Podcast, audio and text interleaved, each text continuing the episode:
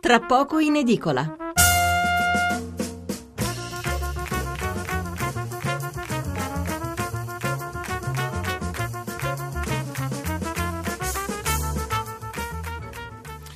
Buonasera da Stefano Mensurati e benvenuti all'ascolto di Tra poco in edicola, la rassegna stampa notturna di Radio 1. 800 05 05 78 il numero verde per intervenire in diretta, 335 699 29 49 il numero per inviare sms o whatsapp.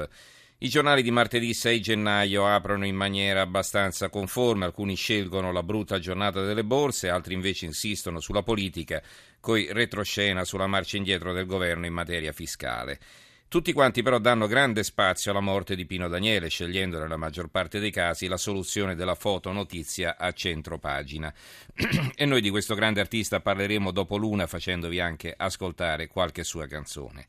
La nostra apertura sarà invece dedicata ai saldi perché eh, ci metteremo insieme alcune notizie che abbiamo pescato su diversi quotidiani, l'andamento incoraggiante dei consumi in questi primi giorni dell'anno e il fatto invece che negli Stati Uniti outlet e centri commerciali che da noi vanno per la maggiore da loro sono in crisi. E infine una riflessione sulla tradizione dell'Epifania, un po' sbiadita, c'è stato un periodo, forse lo ricorderete, che la festività era stata pure abolita, ma insomma, se non altro per i bambini è ancora un giorno importante. Dopo l'una, come già detto, spazio al ricordo di Pino Daniele, poi altri due argomenti. Prima avremo con noi un ragazzo di 16 anni di Monfalcone che è appena diventato campione del mondo nella soluzione del cubo di Rubik, ma non quello 3x3 che conosciamo anche noi e che ci rigiriamo tra le mani senza saper bene cosa farne, ma addirittura il cubo 7x7 rimesso in ordine in meno di 3 minuti. E infine una riflessione sul ponte della Palermo-Agrigento collassato a 10 giorni dall'inaugurazione, questo senza dubbio un record, chissà che non finisca nel Guinness dei primati, primati intesi naturalmente come scimmie, è chiaro. Allora, va bene, esauriamo l'argomento politico con la lettura dei titoli e dei commenti e poi passiamo ai saldi. Eh, tre sostanzialmente le letture che si danno di questa vicenda che sta imbarazzando il governo. Primo, c'è chi lo giudica un semplice infortunio del quale comunque Renzi si è assunto la piena responsabilità, tant'è vero che ha bloccato il provvedimento di cui si dice avrebbe potuto beneficiare anche Berlusconi. Secondo, c'è chi lo vede invece come un maldestro tentativo di fare di nascosto un regalo a Berlusconi, un tentativo fallito proprio perché scoperto per caso.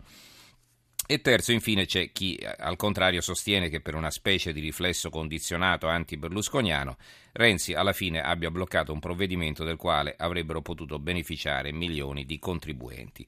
Allora vediamo cosa dicono i giornali partendo da quelli economici. Il Sole 24 Ore mette la notizia di spalla perché apre sul crollo delle borse, comunque eh, scrive eh, il titolo è questo, scontro sul salva Berlusconi, Padoan avanti sulla delega fiscale, convocata per domani la commissione Gallo, Zanetti, pericoloso congelare l'intero testo. Eh, il Movimento 5 Stelle attacca Renzi, proteste di Forza Italia, tensioni interne nel PD. Vi leggo l'inizio del commento di Salvatore Padula, il virus che infetta tutto, l'obbligo di cambiare, questo è il titolo. Scrive Padula, c'è una ragione soprattutto per non trasformare la sciagurata norma del 3% nell'alibi per lasciare a metà o peggio per abbandonare al suo destino l'attuazione della legge delega per il riordino del sistema fiscale. La ragione è che mai come in questa fase, segnata dal perdurare di una recessione di cui non si vede la fine, le imprese e i professionisti hanno bisogno di un sistema tributario improntato all'equità, alla certezza del diritto, alla prevedibilità della giustizia tributaria, alla congruità e alla proporzionalità delle sanzioni amministrative e penali, alla trasparenza dell'azione amministrativa. La delega, lo si è detto molte volte, non è e non sarà il toccasana per tutte le storture del nostro fisco, non certo per quella principale, ovvero una pressione che arriva a oltrepassare il 65% degli utili ma la delega fiscale resta comunque un'occasione unica per cominciare a cambiare qualcosa e allora sarebbe davvero un errore imperdonabile consentire al virus dell'autodistruzione che tutto infetta e tutto blocca di interrompere un percorso che tra fatiche ritardi e purtroppo i brutti incidenti resta fondamentale portare presto a compimento. Italia Oggi eh, ha un commento a centropagina firmato da Marino Longoni, il titolo è questo, Berlusconi è soltanto un pretesto per fermare la semplificazione tributaria. Un paese ancora ostaggio dell'anti-berlusconismo, scrive Longoni, lo dimostra la polemica esplosa nel primo weekend di gennaio su un articolo di poche righe contenuto nella bozza di decreto legislativo sulla certezza del diritto approvato dal governo il 24 dicembre. Questo provvedimento, tra le altre cose, rivede in alcuni casi a ribasso, in altri a rialzo le sanzioni tributarie. E insomma, poi l'articolo naturalmente prosegue all'interno. L'avvenire apre con questa notizia, ah, eh, scusate, ha di taglio centrale questa notizia, salva Cavaliere Renzi, caso chiuso, stangata ai furbi, il decreto fiscale bloccato in extremis. Il secolo XIX, così la manina di Renzi ha scritto il salva Silvio, l'ipotesi decreto cambiato dopo il Consiglio dei Ministri. E veniamo ai commenti più eh, strettamente politici, il manifesto Norma Salva Silvio, ombre a Palazzo Chigi. Il eh, resto del Carlino, il Salva Silvio lo scrisse il legalo di Berlusconi, questa è un'ipotesi avanzata dal quotidiano nazionale e che poi eh, svela un altro, anche un altro retroscena, il Cavaliere sarebbe infuriato, se è stato Fitto lo butto fuori, Fitto sarebbe stato colui che ha svelato l'inciucio, così si dice nell'occhiello. E il commento è di Sandro Rogari, tiro incrociato sul Nazareno, si scrive fisco ma si legge Quirinale, sgombriamo il campo dagli equivoci, l'articolo 19 bis potrebbe magari favorire Berlusconi, forse, ma non è il punto. Questo è soprattutto un tema classico e ricorrente sul quale le opposizioni vanno in discesa. Titolo di taglio centrale anche per il Gazzettino che ha un'intervista al eh, vice di Renzi del Rio, la riforma fiscale va avanti, nessuna manina pro Berlusconi. Il Fatto Quotidiano eh, ha questa apertura, Coppi sul salva Berlusconi, Renzi lo usa per il Quirinale, l'avvocato del Caimano, il Premier rinvia il decreto dopo l'elezione del Capo dello Stato per utilizzarlo nelle trattative e tenere sotto pressione Berlusconi, il quale intanto confida ai suoi, Matteo mi ha chiamato per gli auguri il 24 dicembre sera, subito dopo aver infilato l'articolo regalo. C'è una vignetta di Vauro in cui si vede Berlusconi che scuote una calza vuota e nella calza non c'è niente, risponde eh, Renzi eh, vestito da coniglietto, tranquillo, ci riproverò con l'uovo di Pasqua. La buccia del banana è il titolo dell'articolo di fondo firmato da Marco Travaglio. Rassicuriamo subito i colleghi di giornale TV che, a parte il Corriere, sono ancora a caccia della manina perché quatta quatta alla vigilia di Natale ha infilato l'articolo 19 bis, il salvo Silvio ed altre amenità nel decreto attuativo della delega fiscale licenziato dal Ministero dell'Economia poco prima del suo ingresso nel Consiglio dei Ministri del 24 dicembre.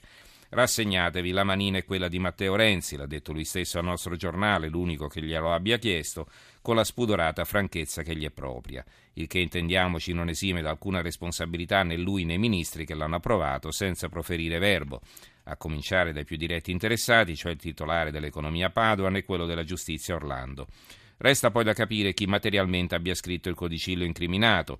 Il capo dell'ufficio legislativo di Palazzo Chigi, Antonella Mansione, non c'entra, dunque è stato uno degli avvocati e giuristi che Renzi dice di aver consultato? E quale? E per caso difende qualche imputato eccellente per defi- delitti fiscali? Dago Spia fa il nome di Coppi che smentisce, ma un tecnico molto esperto e interessato ci ha lasciato lo zampino. È strepitosa la beota ingenuità dei commentatori governativi disposti a fare i finti tonti e persino a passare per fessi pur di scagionare Renzi, anche dopo che lo stesso Premier le ha confessate. Di diverso avviso naturalmente Libero e il giornale, questo è il titolo di apertura di Libero, la vera storia del decreto Renzi-Berlusconi, reati fiscali depenalizzati, la grazia Silvio inserita con altri tre articoli soltanto dopo il Consiglio dei Ministri dall'ex capo dei Vigili di Firenze che si era appena visto con la Boschi. Perfino il guardasigilli non ne sapeva nulla. E il commento di Maurizio Belpietro intitolato, il direttore è intitolato così, la retromarcia di Matteo, siamo tutti ostaggio di un premier eh, debole. Eh, non faccio legge ad persona, ma ha dichiarato il Presidente del Consiglio quando qualcuno ha scoperto che nel decreto della vigilia di Natale era contenuta una, do- una norma in grado di cancellare la condanna di Silvio Berlusconi. Forse Matteo Renzi non farà legge ad personam, come ha sostenuto, ma di sicuro fa leggi contro una persona sola, perché tale sarà il risultato della modifica alla legge se questa escluderà l'ex cavaliere. Le nuove regole fiscali, se corrette in senso sfavorevole, risponderanno dunque non all'interesse generale, ma alla sola esigenza di non apparire un regalo a uno dei due contraenti del patto del Nazareno un rovesciamento della funzione legislativa che fa capire una sola cosa, ossia che la sinistra non riuscirà mai a liberarsi dell'ossessione che la insegue da vent'anni. Dello stesso tenore più o meno il commento di Vittorio Feltri sul giornale, che comunque in apertura titola così Gli ipocriti del fisco, ma che manina la norma sulla microevasione era stata dettata dal Parlamento al governo, tutti fanno finta di niente per colpire il patto del Nazareno, l'assurdo silenzio di Confindustria.